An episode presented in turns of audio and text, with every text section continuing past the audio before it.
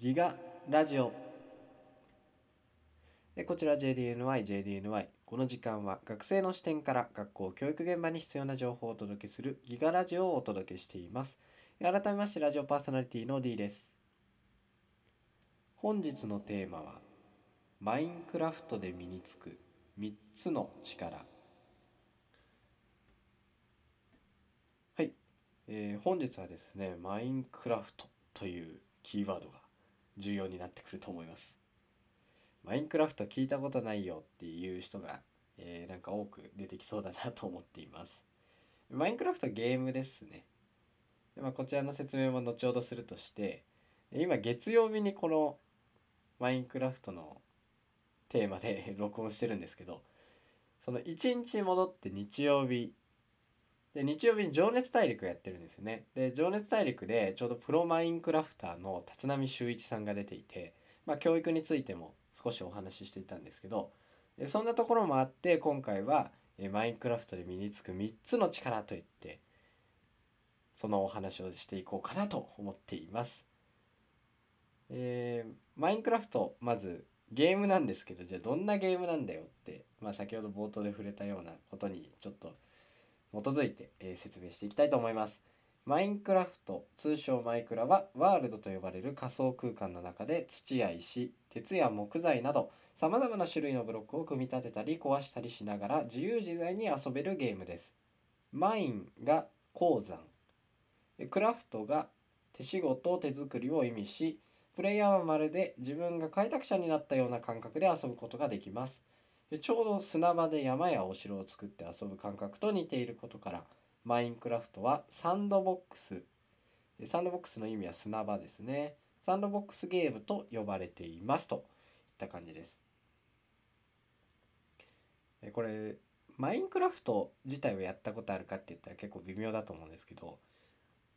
想像しやすいとすればレゴですかね。レゴブロックって組み立てて何か作ったりするじゃないですか。自分どうだったんだろうな、飛行機とか作ってたりしましたけど、あとレゴブロックでドアのレゴブロックとかあったので、それを元に家を作ってみるとか結構やってたりしましたね。で結構それに近いものがあってですね、マインクラフトの世界では、大体全てのものが四角、正方形のもので表されています。木であったり、雑草はちょっと違うかな、海の水自体も四角い形で表示されてたりするとか、石とかも四角で表示されてたりします。結構この四角の形がブロックに似てるっていうのもあって、レゴブロックに近いんじゃないのかなと思って今例を出してみたといったところです。今回はですねマインクラフトで身につく3つの力といって3つのテーマでお話ししていきたいと思います。どうしようかな。前半は一つの力についてお話ししていき、残りの2つについては後半でお話ししていこうと思います。それでは1つ目の力ですね。1つ目の力の方は想像力です。マインクラフト、かなり自由性というか自由度が高いゲームになっています。先ほど言ったワールドというんですけど、もういきなりワールド作成みたいなのを押すと山があって海があってみたいな、本当に何にもないような世界に急に飛ばされます。でそんな中で、主人公としてやってる自分が、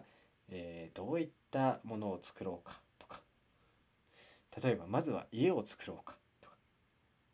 か、当然敵も出てくるわけですから、敵というかモンスターが出てくるんですよね。でモンスターが出てくるわけですから、どこに自分は夜寝ればいいのかとか、当然夜でも攻撃されるのでどこに寝ようとか、でまたじゃあその狙われないためには家をかくまって作らなければならないとか、いろんな想像力が膨らむわけですよね。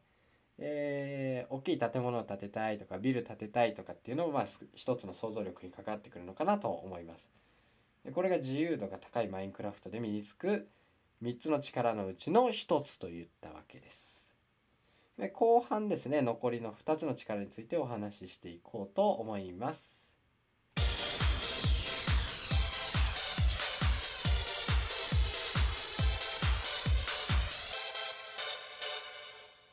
ギガラジオ。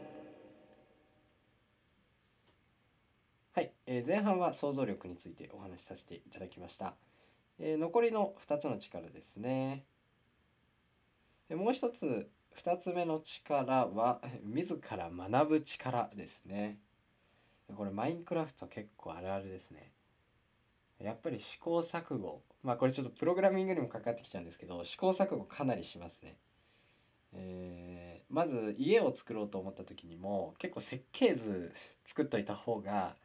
綺麗な家ができると思ってて、2階建ての家を作ろうと思った時に階段ここに置いて、で自分の部屋ここに置いてって考えて作ってるんですけど、玄関から自分の部屋の距離と階段の距離がものすごく狭すぎちゃって、もう家としては機能しないみたいな、もうベッドしか置けないみたいな家が完成する時があるんですよ。だから結構大きな枠組みを取って作ったりしなきゃいけないですよ。でそういった時にあらかじめ自分設計図書いとかないといけないんだな、こういうの作る時にって思ったりするんですよ。そこに気づいて、どうやったらいいんだろうとか、どうやってそもそも設計図って書いたらいいんだろうとかって気になった時に、この自ら学ぶ力っていうのがかなり出てくると思いますね。こうやってみんなやってるのかって。例えばマインクラフト結構有名なゲームなので、いろんな人がやってるので、そういった人のデータ見て、こういう工夫してるんだとかって自ら調べるわけなんですよね。だから一概にマインクラフトやってるからってただずっとゲームやってるってわけではないのかもしれません。そういった自ら学ぶ力を身につけてるっていった可能性もありえます。3つ目の力はコミュニケーション力ですね。マインクラフトはマルチプレイ結構できるもので、友達と一緒にやったりできます。なので友達と一緒にワールドに同じワールドに入って、家作ろうよとか、でっかい街作ってみようぜとか、そういったことができるんですよ。でそういった時にやっぱりコミュニケーション力っていうのがついてきて、実際に電話をつなぎながら、作る人もいますけど、チャット機能もあるので、そういったチャットで、お話しするっていう機会もあります。で結構オープンワールドというかワールド的なものは広いので、多くの人数の人を呼べたりします。また遠い人も結構呼べるので、そういったつながりとか、チャットの問題とかまた出てくるとは思うんですけど、そういった時にある意味リテラシーを学ぶみたいなところにもつながってくるんじゃないのかなと思います。今回はですね、マインクラフトで身につく3つの力としてテーマでお話しさせていただきました。本当はですね、マインクラフトで身につく5つの力という、学研から本が出ていまして、ぜひ残りの2つは何だったのかっていうのを皆様の方でこの書籍をぜひお手に取ってみて、どんな内容が書いてあるのかってこっちの方が詳細に書いてありますので、ぜひそちらを読んでいただいて、マインクラフトをただやってても、遊んでるばかりじゃないっていうことに、気づいてくれたらなと思います。またプログラミング教育にも役立っていくものですので、長い目で、しっかり教育リソースというか教育の教材として見ていくっていうのも大事かもしれません。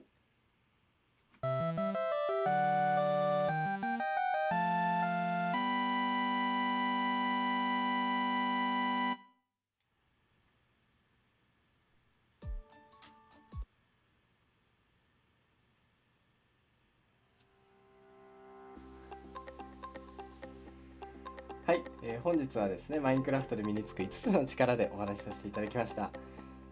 最後の最後でまさかの BGM をミスるという